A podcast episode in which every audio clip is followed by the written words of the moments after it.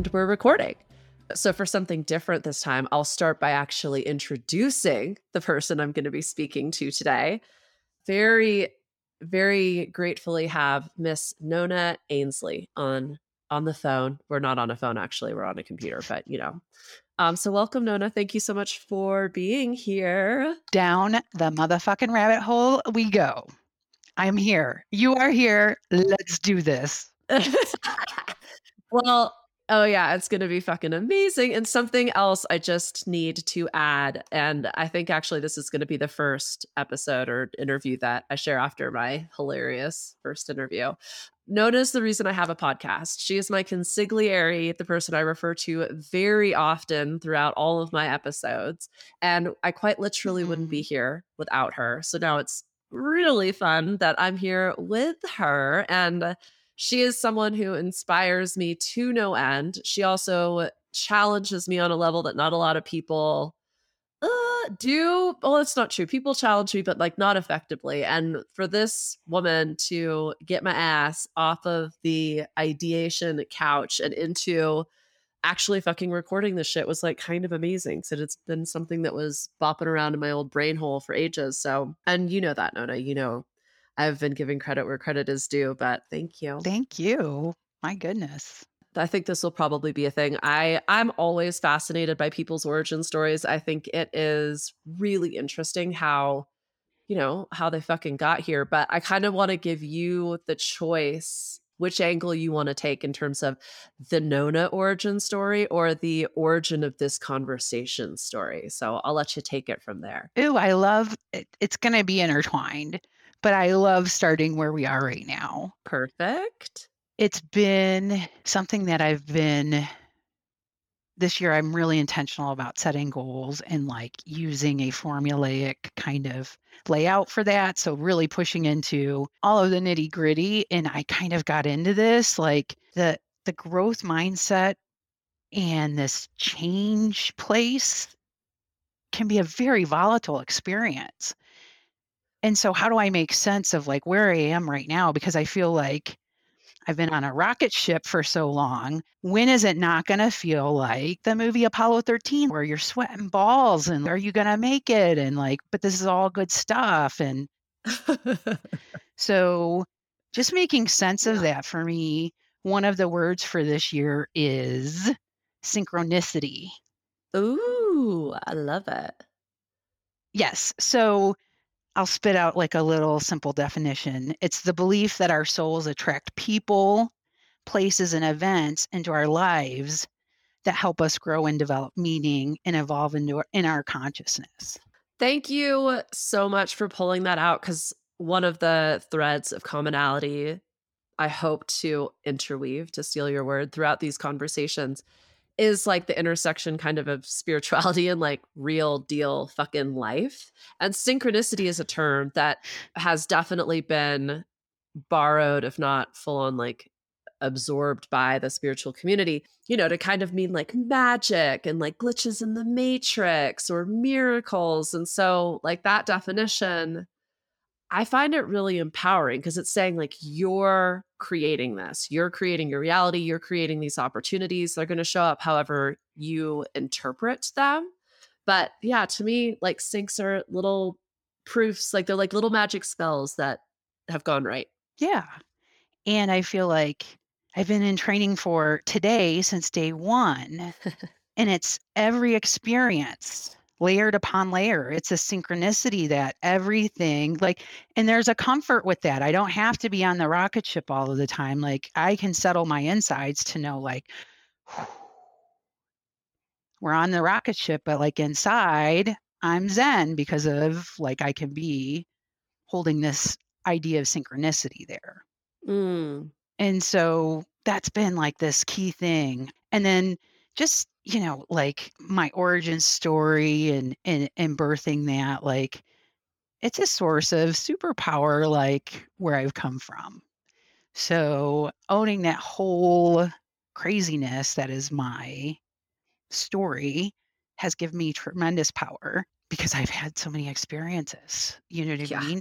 But it's like you said, like, how does synchronicity happen? I don't think like I said, it's the belief. Well, to me, I add on to that. I don't think it's just this belief. I think it's actually a formula where it's accumulation of experiences, but it can't just be an experience standalone. It's the awareness of how that experience affects you. And then you gain that knowledge, and then you have another experience and you apply that knowledge. That's momentum, that's action, that's that's moving forward with this complete understanding because synchronicity like i'm talking to you today like not all of my experiences contribute to my synchronicity yet because i don't have full awareness of how it's contributing. Right. I haven't drawn all of those conclusions and wisdoms yet from all of the experiences. So synchronicity has been one of those things like you said the spiritual like how can i be at peace and have some knowing like this is the greater thing like i'm headed down this path and it's it's it's headed in this direction with faith and with like i know there's a formula to this.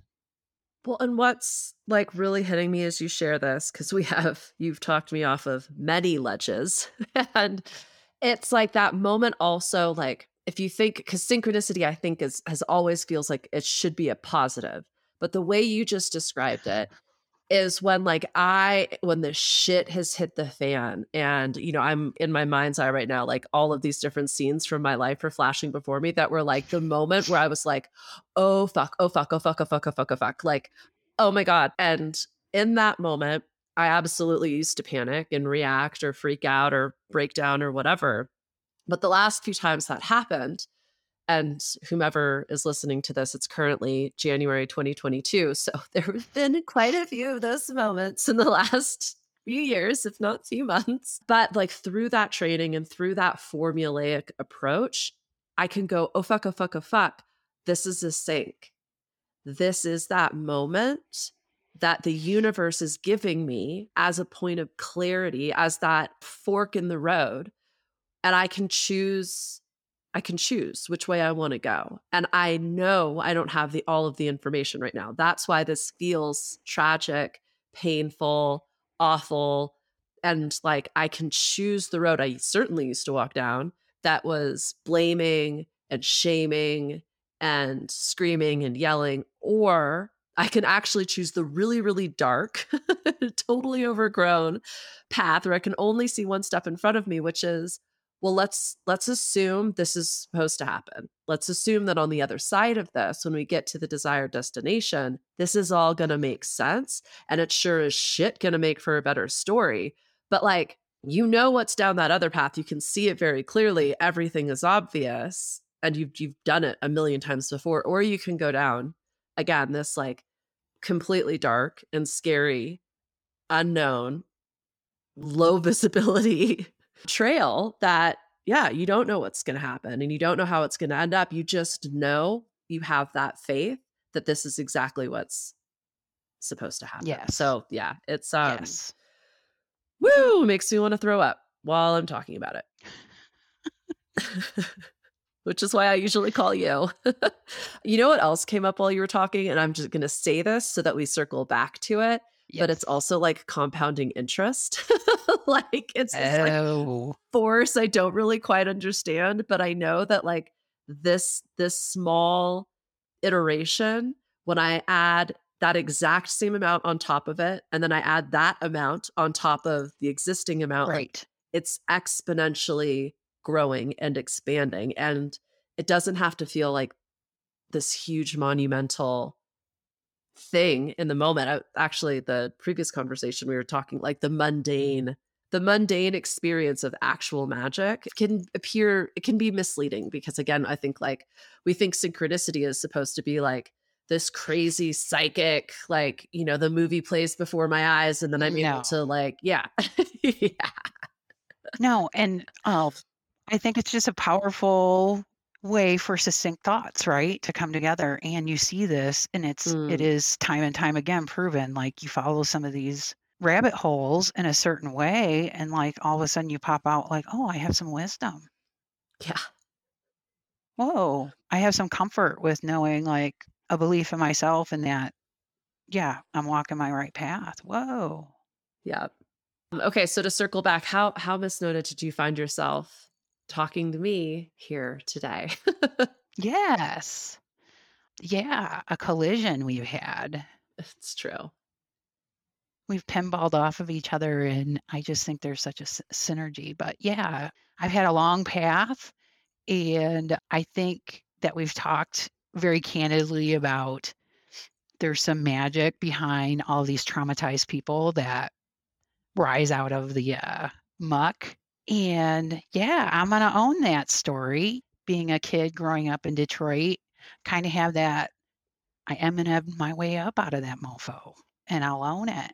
And I think the magic for me was resiliency birthed confidence for me, which birthed momentum that a lot of the haves have not been able to accomplish. You know what I mean? Like I'm surpassing, some, you know, some people that had all these chances and just they didn't create the same momentum in life that I was able because I was so challenged, so young. So yeah, turning impairments into superpowers. That's what I do. Mm, that's 100% what you do. Ironically, the other conversation that I had was with someone born and raised on Eight Mile in Detroit. I think she might have been on the other side of the street. What up? What you.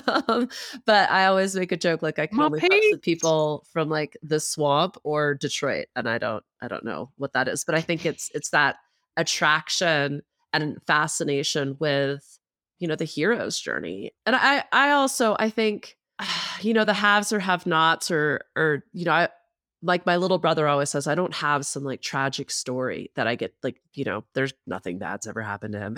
I tease him about that. But you know, I think everyone has had their traumatic experiences. You you definitely win if there's a contest. It would be the worst fucking contest ever.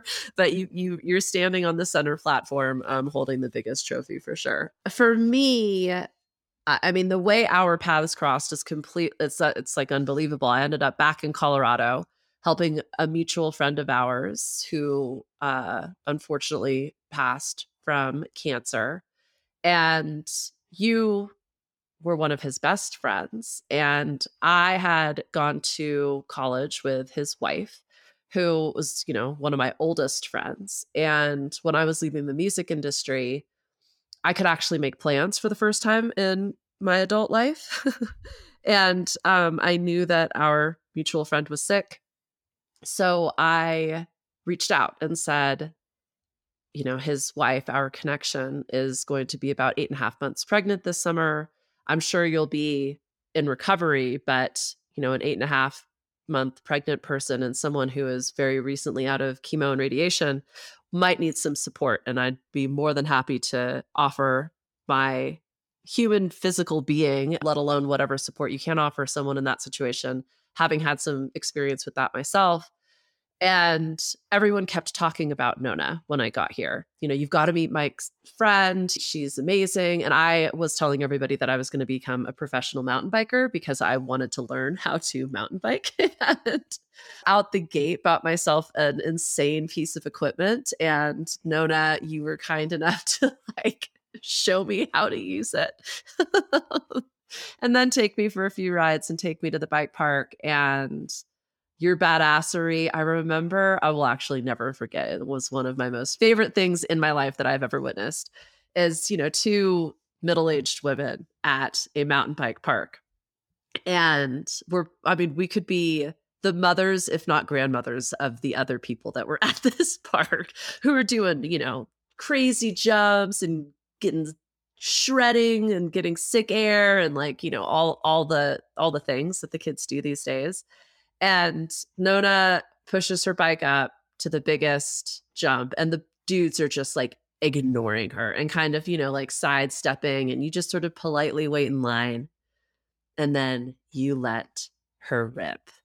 And you stomped that motherfucking jump. And from that moment on, people got out of your way. and it was like the waves parted as Nona rode around that park. And it was fucking awesome. And yeah, then, you know, there's the snowmobiling and the snowboarding and all of these extreme sports. And actually, I'll use that as a segue because one of the things that you used to tell me when you were tearing around these parks was like that was your church.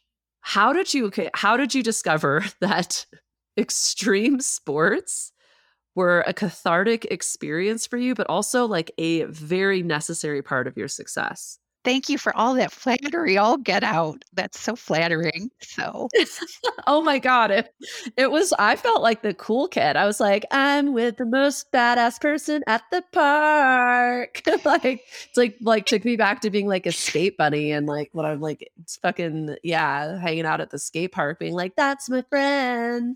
Mm-hmm. Yeah, the cool kids, the hot doggers. I think when I, I, I would say like growing up, I was born in the 70s, so like latchkey kid, I was feral. So I did. I was a daredevil and I just I do what I want. And that meant freedom and and I had a lot of sense of that growing up, but lost that some along the way. And then when I was rediscovering myself and going through this midlife renaissance, my first thing to like bring me into mm. that was I had to start saying yes to things.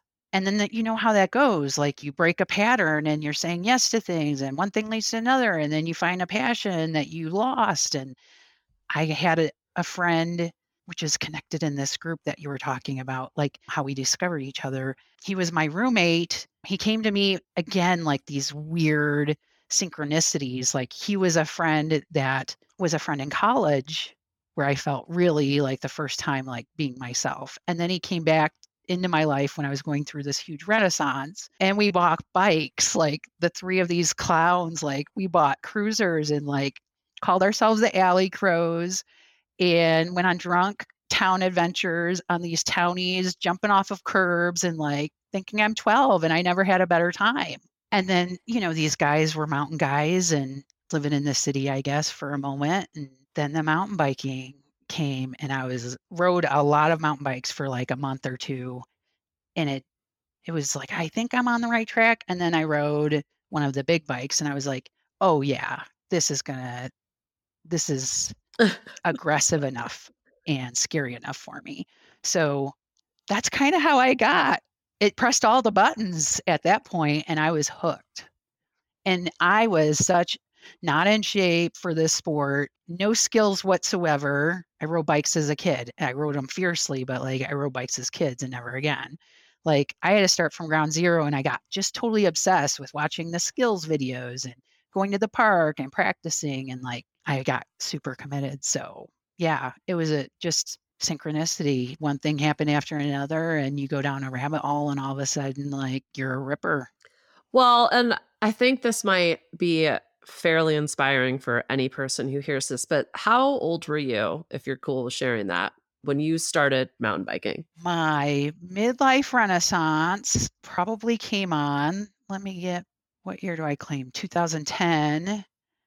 So that would have made me 35. There you go. So probably when I was like 37, I started downhill biking and doing that kind of intense sports.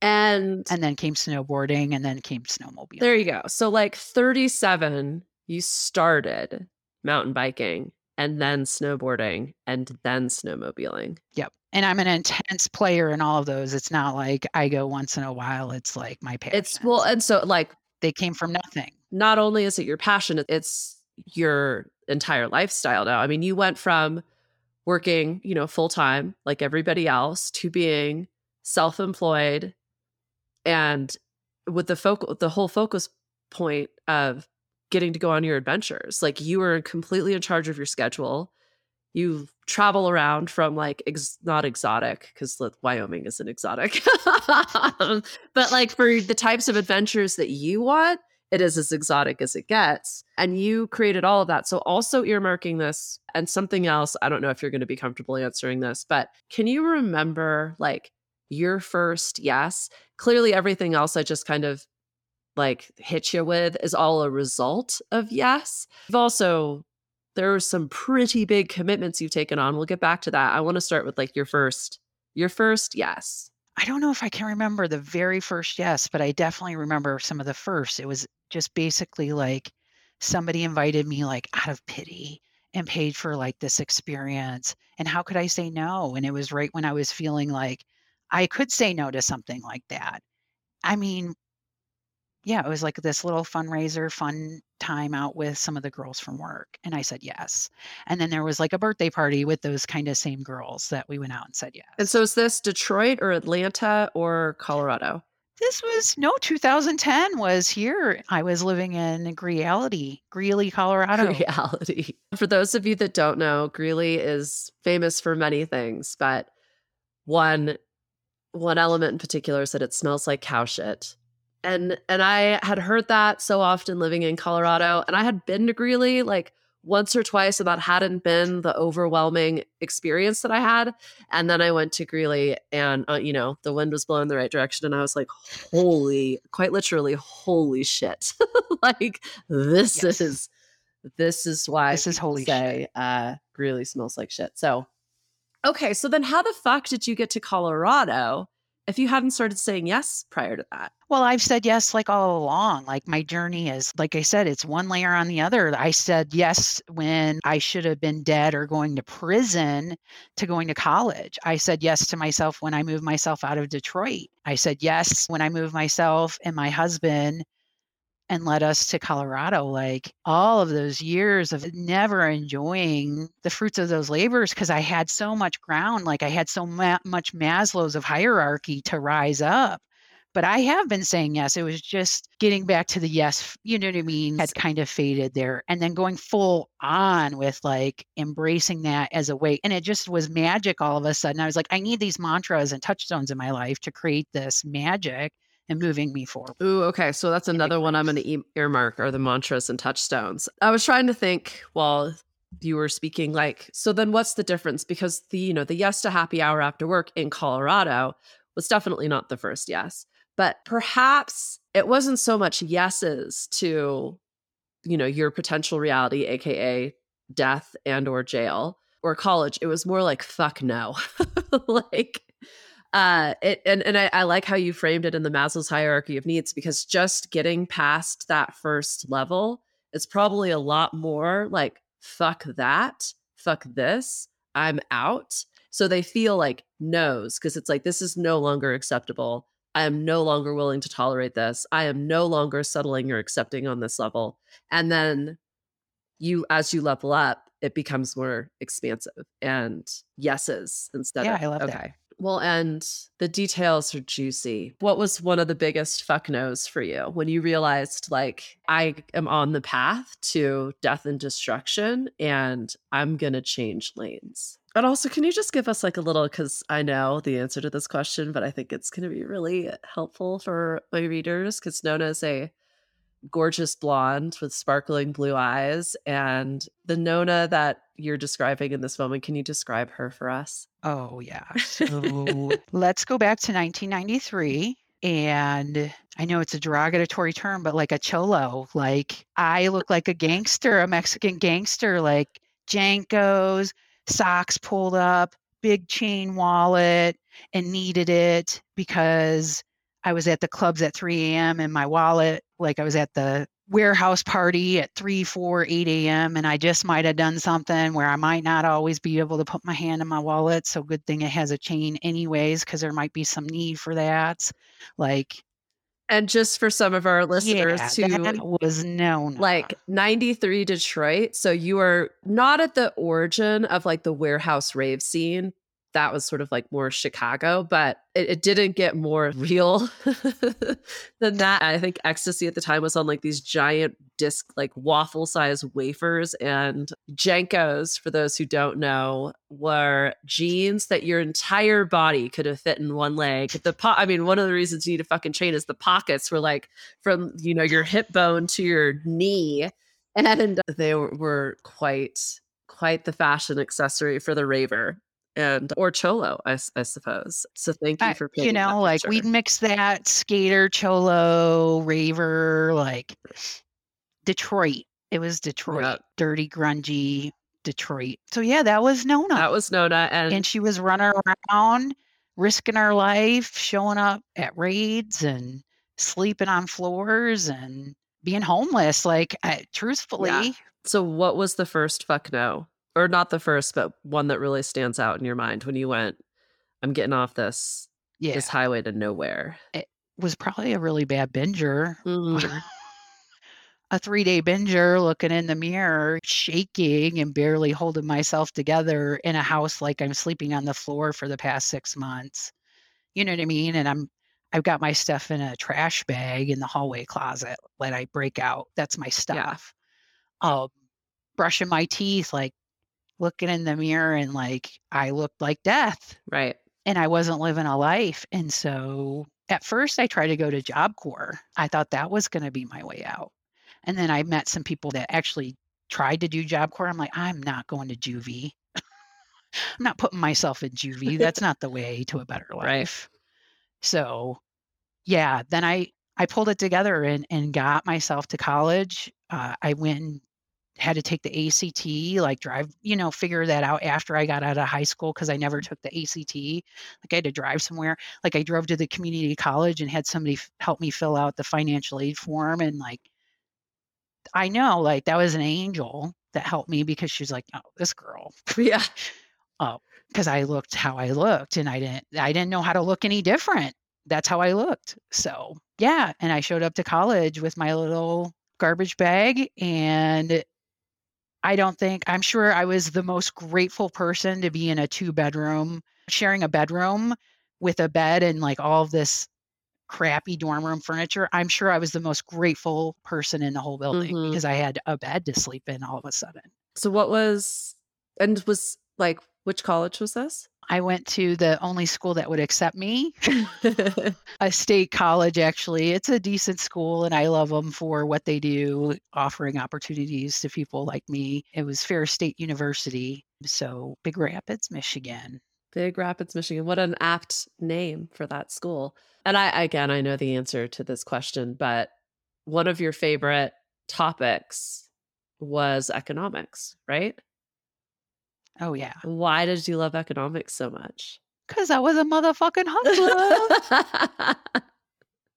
well, and it's so interesting. I had street game, and then I read an economics book, microeconomics. I was like, what, what, what? Yeah. like how are they saying what I do? It's like, how is this actually? This is how it actually works. Like, I put it together like uh, supply demand. Like, it don't matter if it's street product or milk. Like, we're going down this supply and demand thing. So it was very powerful, and I know I was ahead of my uh, colleagues because of my uh, hustling days. And it really, I mean, I'm not sad that I did that.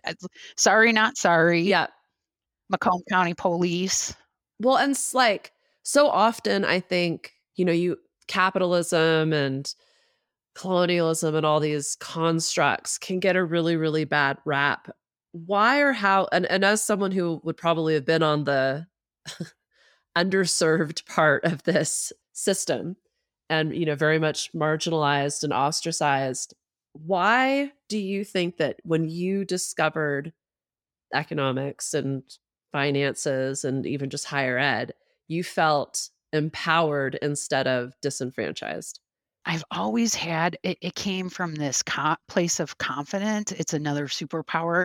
If I see anybody out there that it can, ch- like, if you can prove to me that it can be done, I can do it. right Like, if somebody, oh, that's been done, it, okay, then I can do it. Let me figure out how. And so that was just, yeah, like, you're telling me this is how economics work. I already know so much more. Like, I'm just filling in the blanks here. I'm empowered. And like in this economics, we you touched on a little bit, like the time value of money. Well, if you look at that chart in any of the economic charts, a lot of the there's a variable money that runs on either the left or the right, and then time that runs on the other variable. Well, I possess time. Mm, So I leveraged everything that I had because I didn't have much. So I always looked for opportunities to leverage anything that I had. So that's what hit me so hard when I heard about this principle. I'm like, wait a minute. If I invest really young, I've out invested somebody that can start investing even more money than me at 30 or 40. I'm going to start doing that right now. how did you find anything to invest Girl, I don't know. But like in higher ed, the benefits, right? They talk about, oh, but the bennies are great. They kind of are, but they pay you like poverty wages. They don't force you.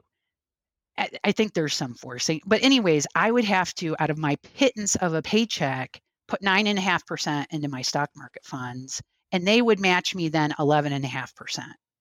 Wow. So how could I not? And especially with the information that I had. hmm So yeah, I, I started investing very young. How did you teach yourself that skill? Because that that's actually going to segue very nicely into like present day. But a lot of that stuff really intimidates people. And you know, they're just uh, like if they are putting anything aside, it's like going into a 401k plan and they have no idea what's happening. And I think what's also interesting about you is you went through the 2007 2008 great recession and you saw like i Yep. know your your savings and your retirement took a huge hit.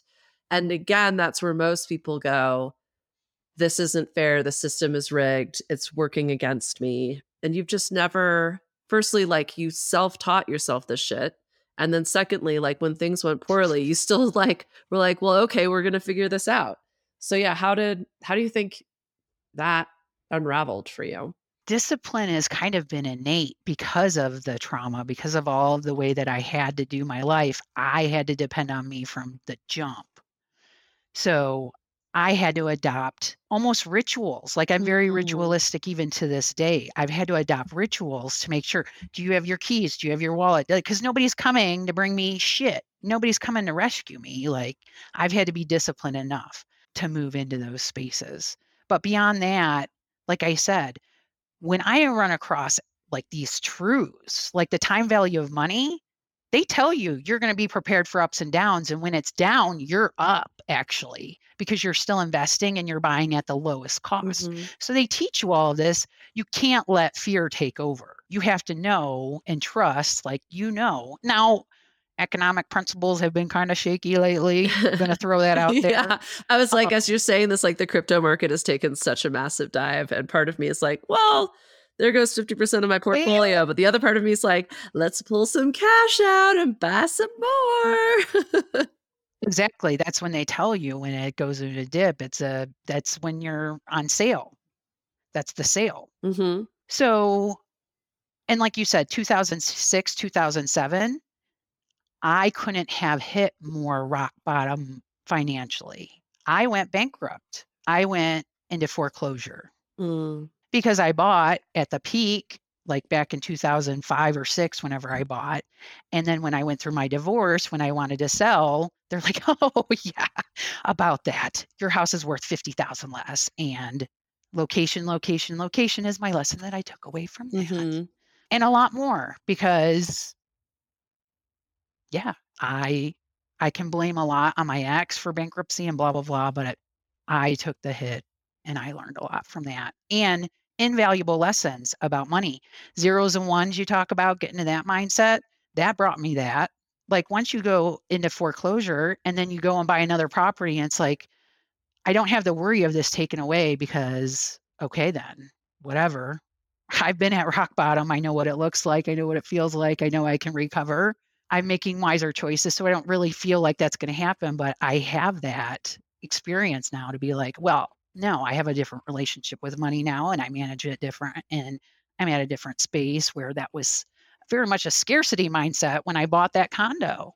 Like you said, rock bottom can birth and usually does the birth of the phoenix.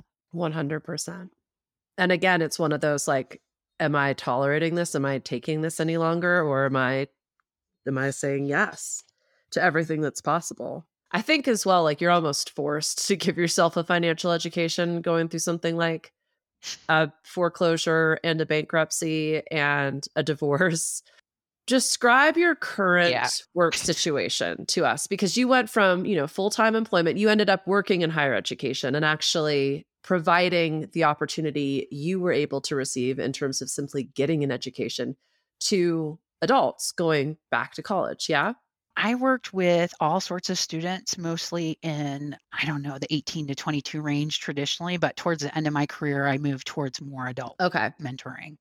so you know when did you quit the day job and go out on your own feels like forever, but it was only 2019. I know. It was crazy. So much has happened. You've Rocket built ship. Well, and what I also think is so fucking cool is in the interim, you've you've built, I like to refer to as your property empire, but it was like you had to take the leap in order to create the space to actually build the thing that would then enable you to be independent and create financial independence. And so, you know, a lot of people ask me, well, when should I quit and when should I walk away? And and obviously that answer is going to be different for everybody.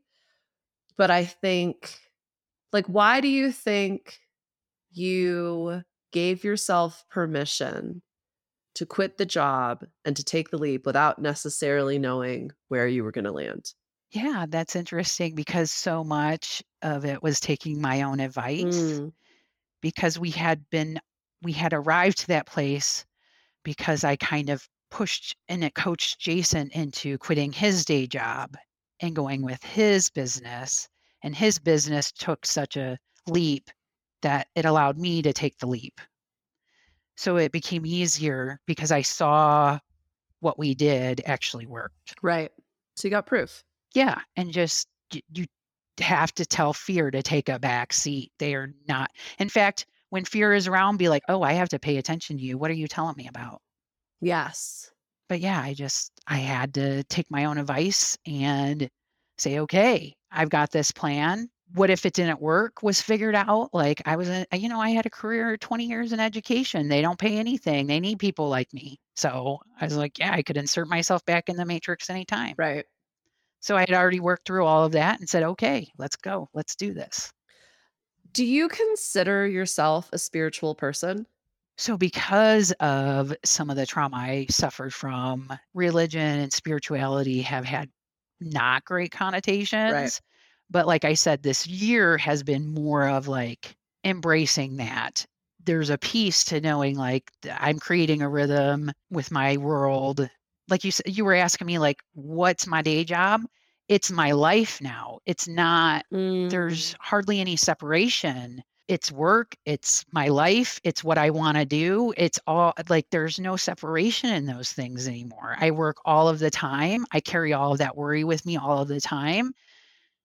Yet I can plan my week around, hey, the weather looks great on Tuesday and Saturday. And I say intellectually I can because I still feel like I'm a rocket ship and I need to work on this piece. But intellectually, my life allows me to just say, call the shots and I've got my two days of play and I can work the rest of my life around me. But that's what I'm trying to work towards. mm. And the reason I ask that is, as you know, uh, what I want to explore in these conversations is that intersection of spirituality and the real world, and people who aren't, you know, living full time as like a yoga instructor or an energy worker or a healer, and mm-hmm. yet they are still 100% playing with energy, healing, healing those around them, let alone themselves. And open to this idea. I mean, someone who says, like, I possess time. My discipline is the ritual in my day. I have leveraged a lot of my life, but mantras and positive affirmations. And I mean, you've taken on so many different challenges a lot of people talk about and, and are, are very much romanticized and something that i asked like just in terms of the weight loss journey like how much what are the numbers on that So at my heaviest till today, there's about 80 pounds. right and that's for anyone who's tried to lose 15 years. five pounds we know like how crazy that is and Right. it's like all of this i think plays into you know how do you say no to the the highway to death and or incarceration how do you crawl yourself back up and out of bankruptcy divorce foreclosure how do you create a lifestyle that your job is your life and you're beholden to no one except for your crazy ass self. Talk to me a little bit about like what you consider the ritual practices in your day, the discipline essentially. It's honoring the important stuff. It's making sure that one of my mantras is self care is not selfish. Mm, It sounds all like poetry and flowery. No, it's waking up, making sure like if I have a rough day at 6:30, I'm down at my gym working out and honoring that because I know like the discipline in me, the the outcome is great. Like the payoff is great. I there's so many benefits to that that I don't have to list. Like my soul will be happy that I did that for me. And then I can, my cup will overfill and I'll be there for other people. So yeah, making those, those types of things, uh, these mantras, you know, part of that day to day, you know, another one is live in the moment. So that's been a slippery slope. I will tell people like, the life you want to create once you get there is not a cakewalk like you have not arrived and it's all like yeah this is the way it's figured out it is difficult for me to make sure everything fits in now because like my fun always fit in on the weekend and i didn't have to think about it i knew i was going to do that this day and this day now i have to plan out my week and for make it sure it fits in along with the gatas because it is a gata mm. it's one of my biggest gatas so there's this every week of like being intentional about my week. And I, I will say, like, I'm in the midst of that where that's not always worked out, but I am intentionally navigating that more than when I felt more in chaos at the beginning of this. But yeah, like you arrive and you're like, oh, yeah, yeah I get to rock my schedule. Like I get to call the shots and everything. Like there's a lot of work that goes with moving around a lot and calling your own shots and, and doing these things that mean so much. So yeah, coming up with those types of planning rituals to make sure it fits in. Why do you think and I again I'm I know the answer. Well, actually I know my own answer and why I've always been so reticent to use even words like ritual or mantras. And it's so interesting because so often I find myself having these conversations with people, and then we realize, like, oh, we're both woo as fuck. And, but it's like we're so resistant to labeling it and calling it like, I personally think you're a very spiritual person. I mean, the, you know, the messaging and the conversations that we have and the shit you send me. I mean, you got me a fucking it's a cauldron cup that says witchy woman on it, you know? Like you're you're taking me to apothecaries and showing showing me the the ropes yeah, yeah. and how like whatever you want to call it or however you play with it. How did those practices kind of start creeping into your day to the point where now it's it's a gata? Yeah.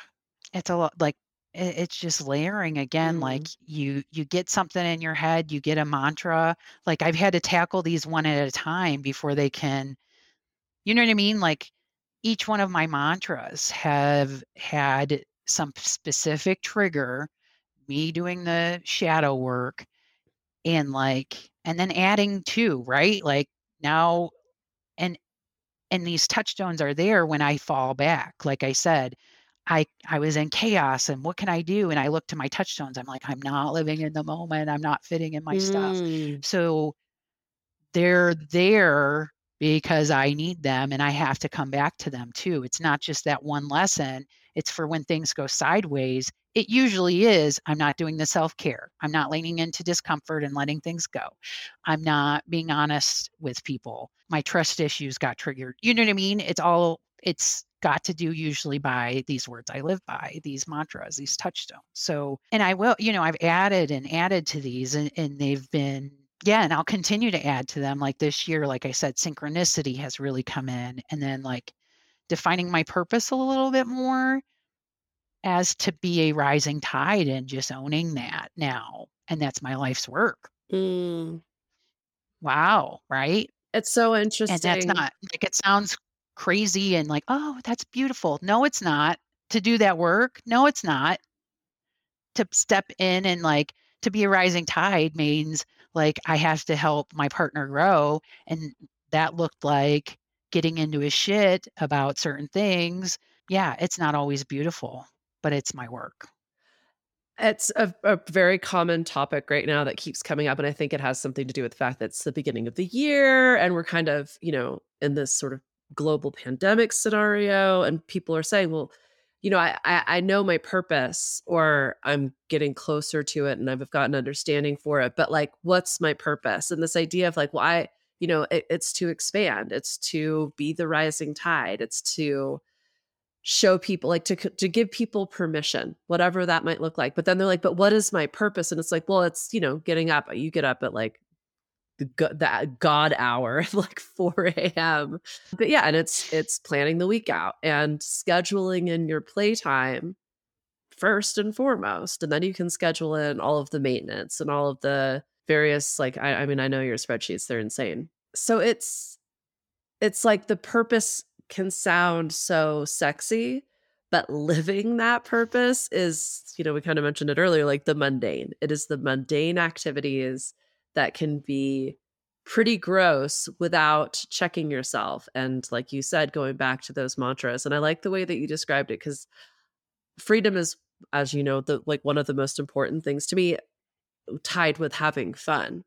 But like these activities don't feel like free building a fucking spreadsheet is like as far from freedom as I can think of. and also yep. fun.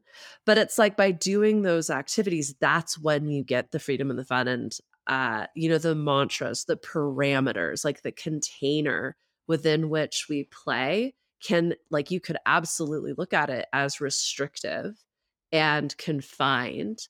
But it's like in that space comes the freedom and the fun and the play and the creativity. And I actually wanted to ask you about that because this, I mean, you know, your fucking resume is wild, but you run pretty massive, incredibly successful groups on social media.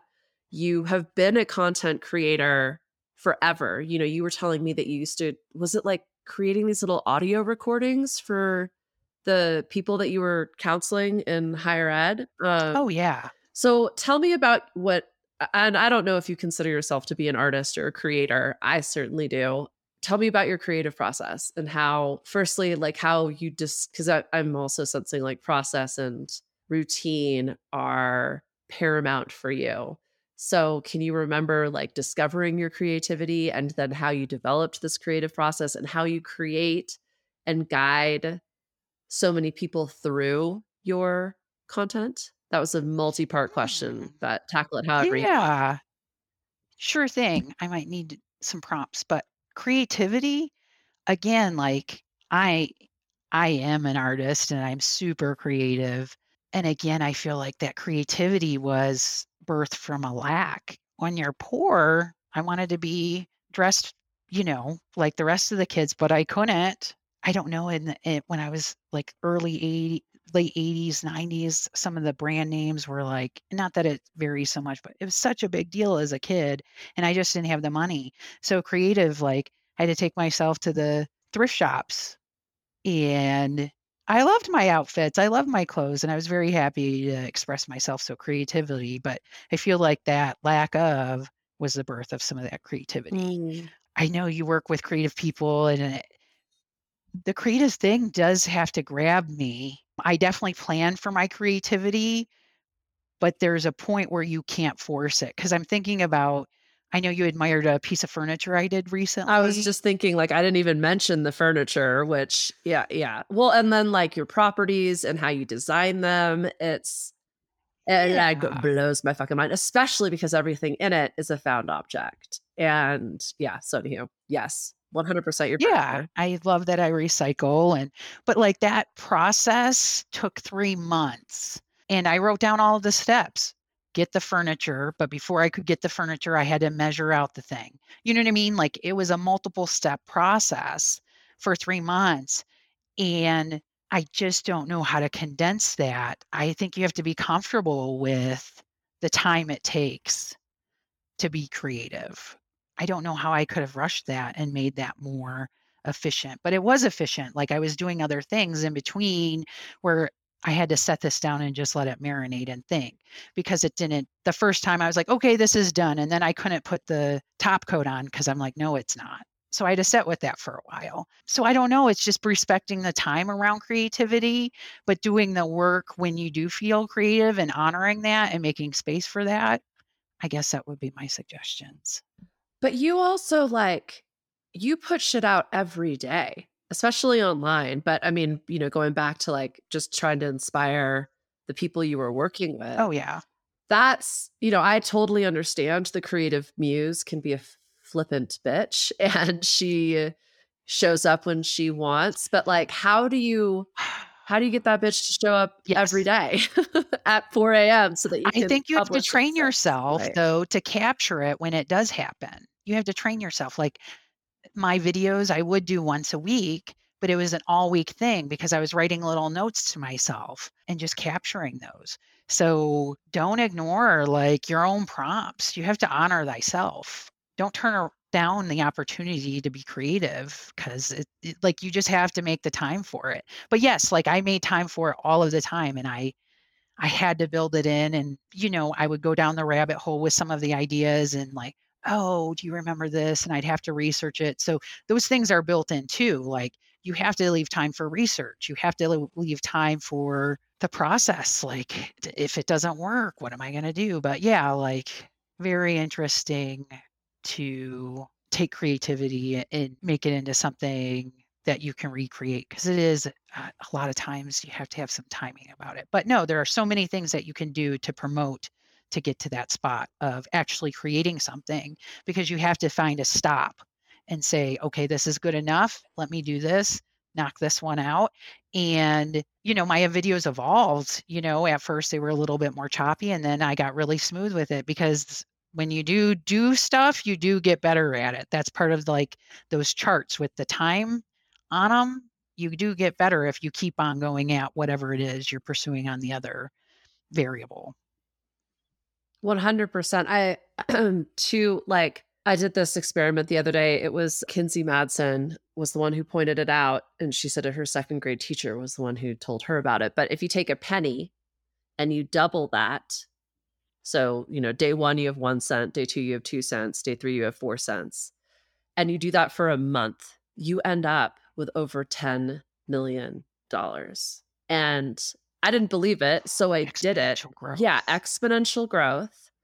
And it doesn't really start kicking in till like day 24 and you're the whole time i'm thinking there's no way this is gonna like 10 million dollars is a lot of money it's a really big number and you know you're starting with with pennies and so that was a little bit mind-blowing another really cool uh, way i think it was james altucher who shared this one but 1% improvement even without compounding, if you think what if I can do 1% better today than I did yesterday, at the end of the year, you're going to be 365% better, whatever that might mean, bigger, better.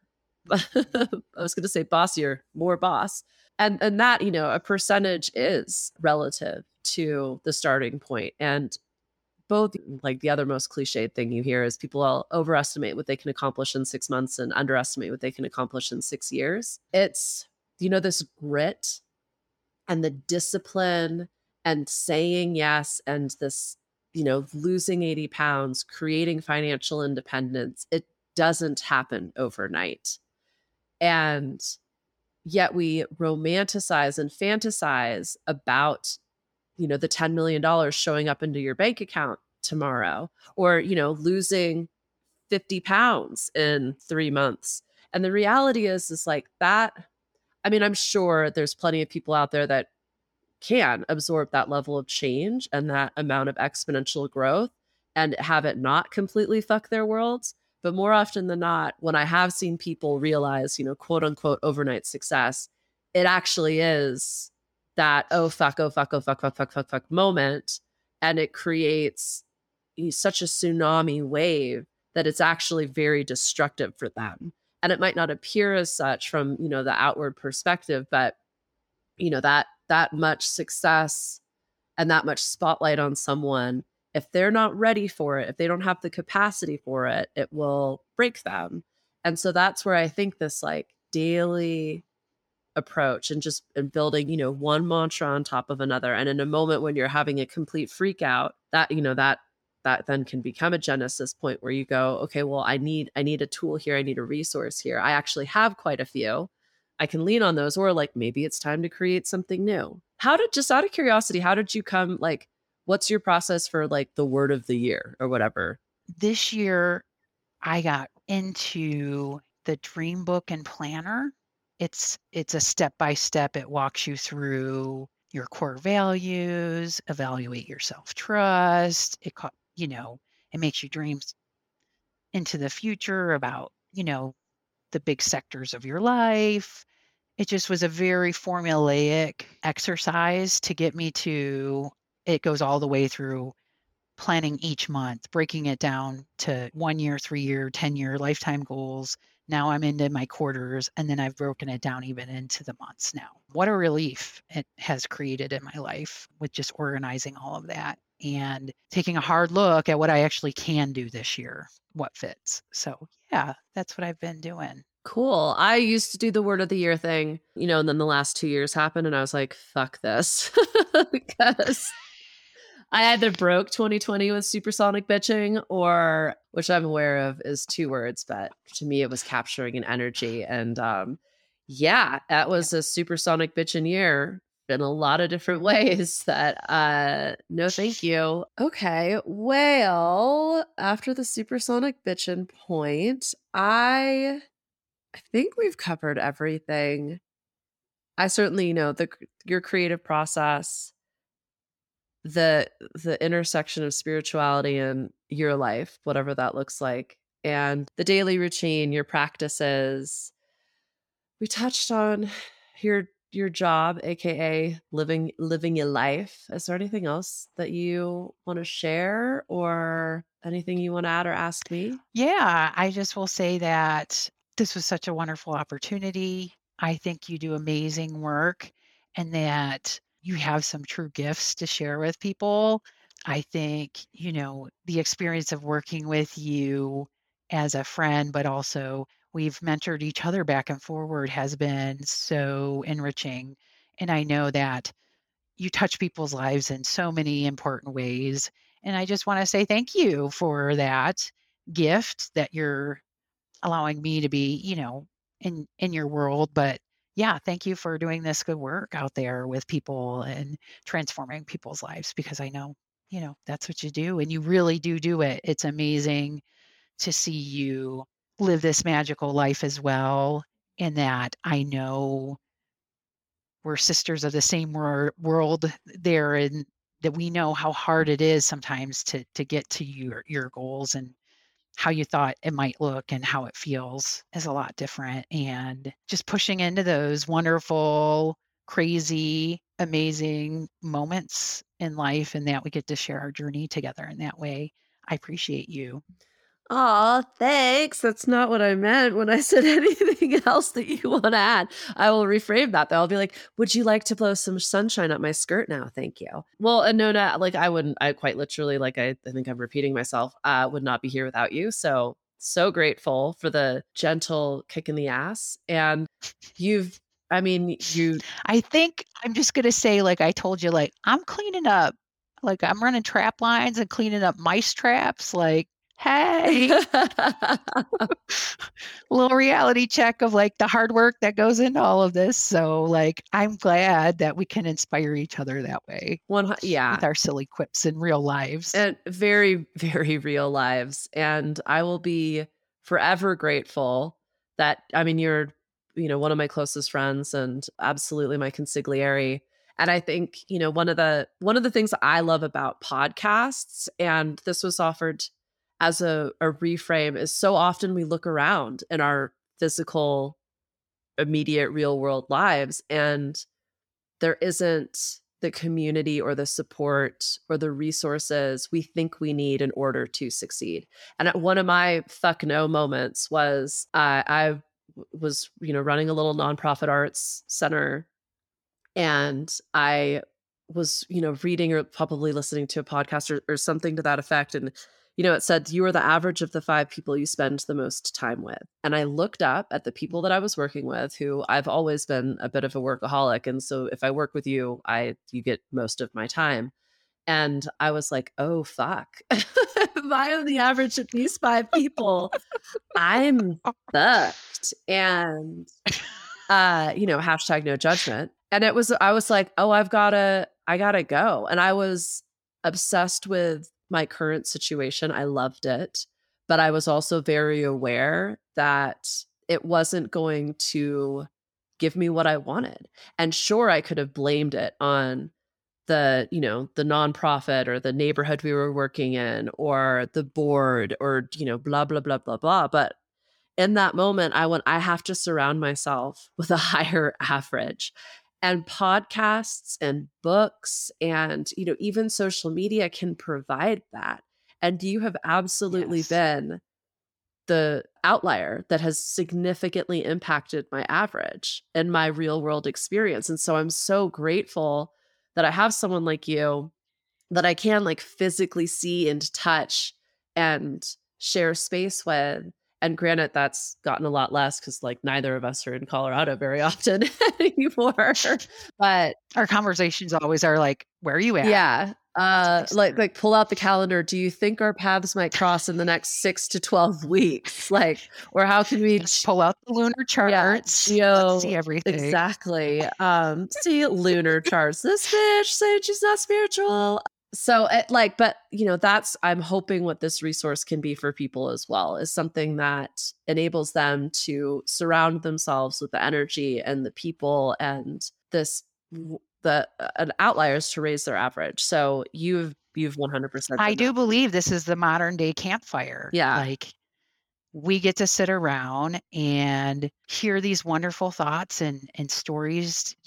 This is community. This is this is how we build it. And it doesn't like this is people are invited to this party and and they can be invited to your party. So I love it. I really do. I think I I'm not a tech person. Like I said, I'm that weird generation, but like I do think there's powerful, good, positive things that we can create and that you're creating with this. So 100%, I love it.